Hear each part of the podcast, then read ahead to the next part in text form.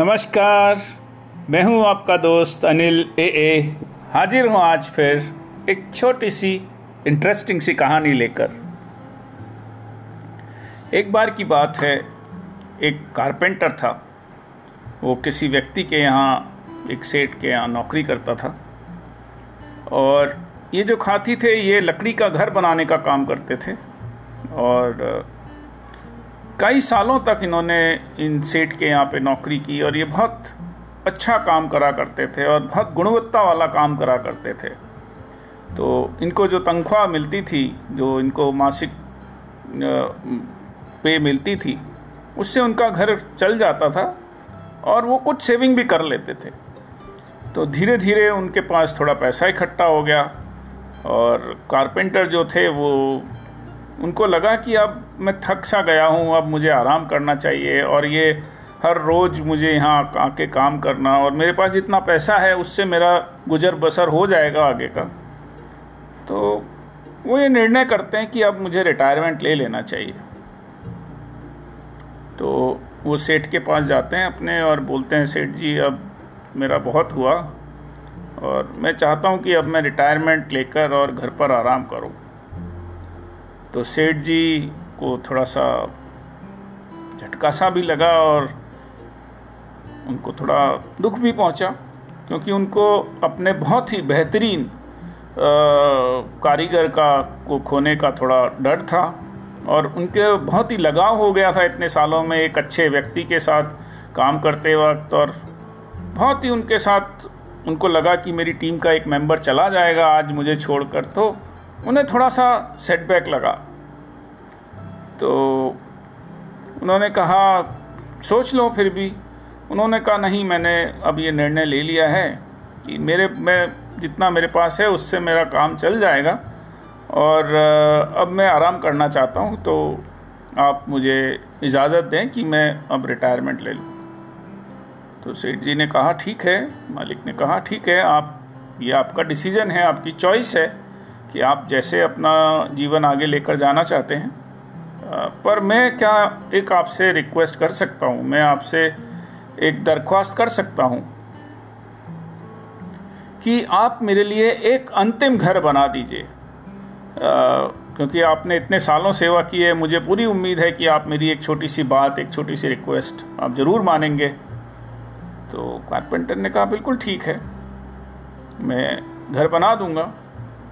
पर वो घर उन्होंने बनाना शुरू किया, पर उनका जो मन है, उनको मन नहीं लगता था। और अब जब उन्होंने ठान लिया कि अब मैं रिटायर होने वाला हूँ तो वो जो अपना पहले दिलो जान से और दिमाग सब एक साथ लगा के कंसंट्रेट करके, वो जिस तरह से काम करते थे, वो उतनी गुणवत्तापूर्ण काम उस घर में नहीं कर पाए।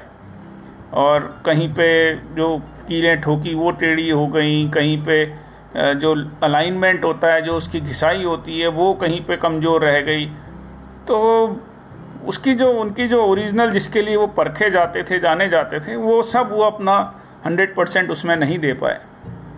तो कुछ दिनों में वो घर बनकर तैयार हुआ और जो मालिक थे, वो आए। उन्होंने पूरे घर का मुआयना किया। वो बड़े खुश हुए। उन्होंने अपने जो कारपेंटर जो उनका कार्य वर्कर था, उसको उन्होंने धन्यवाद कहा, उनका पूरा अकाउंट्स जो भी उनका हिसाब किताब था, वो सब क्लियर किया।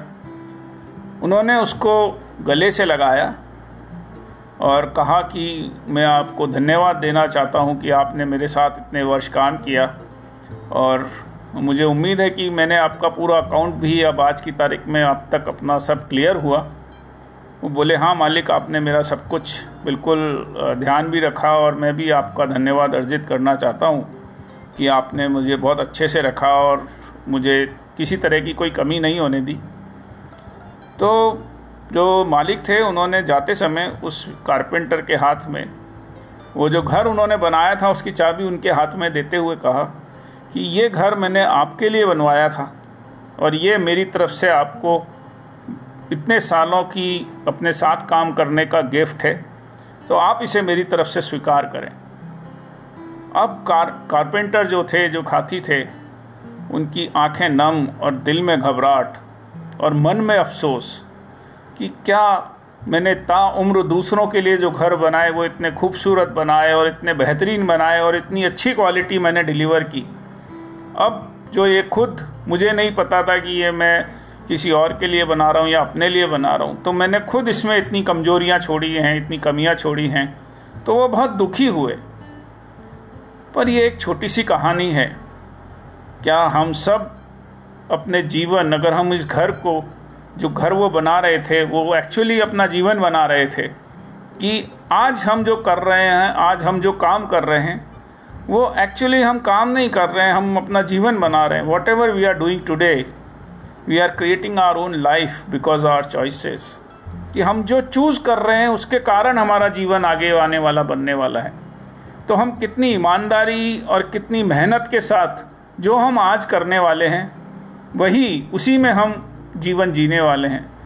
तो अगर हम चॉइसेस अपनी सही रखेंगे, हम अगर सही चीज़ों को चुनेंगे और जो ये मानते हुए हम चुनेंगे कि हाँ यही हमारा जीवन है और इसी को हम अपने लिए, जो दूसरों के लिए सोचते हुए हम कर रहे हैं, वो ये मानते हुए करेंगे कि हाँ यही हम अपने लिए कर रहे हैं। तो शायद हम लोग जो चॉइसेस हमारी होंगी, जो हमारी चुनाव होंगे काम करने के तरीक़ों के, वो बेहतर होंगे और हम अपना जीवन बेहतर बिल्ड कर सकेंगे, तैयार कर सकेंगे। तो हम ये मान के अपने जीवन में काम करें कि ये जो भी कुछ हम कर रहे हैं, वो अपने खुद के जीवन जीने के लिए हम कर रहे हैं। तो आज की कहानी में बस इतना ही। हम कल फिर मिलेंगे नई कहानी के साथ। मैं हूँ आपका दोस्त ए ए अनिल। नमस्कार। गुड नाइट शुभ रात्रि।